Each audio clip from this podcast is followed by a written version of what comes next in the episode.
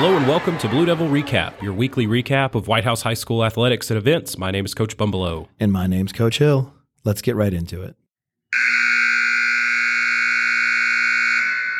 The boys basketball team defeated Liberty Creek 58 to 40 on Tuesday, January 24th. They lost 76 to 39 to Portland on Friday, January the 27th.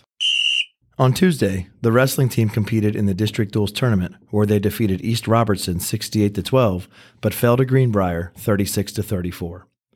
On Thursday, the team fell to Green Hill in the region duels tournament by a score of 43 to 31.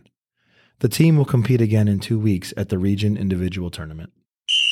The girls basketball team defeated Liberty Creek on Tuesday, January 24th. They also defeated Portland in a close game 37 to 36 on Friday, January the 27th. And now for a quick look at this week's events. This week is coming home week.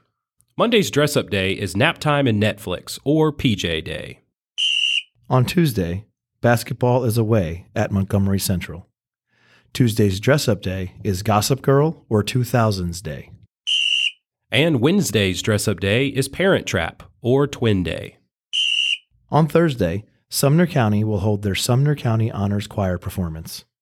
Chosen to represent White House High School are Jacob Shepard, Luke Richards, Kennedy Quinn, Natalie Petro, Z. Hanks, and Skylar Gibbs.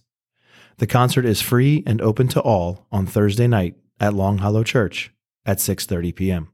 Thursday's dress-up day is Breaking Bad or Jailbreak. On Friday, both basketball teams are at home against Greenbrier. This is the coming home game. Friday's dress up day is ET Phone Home or Color Wars. On Saturday, the coming home dance will be held at 6 p.m. Tickets are $5. Thanks for listening to this week's Blue Devil Recap. We'll be back next week.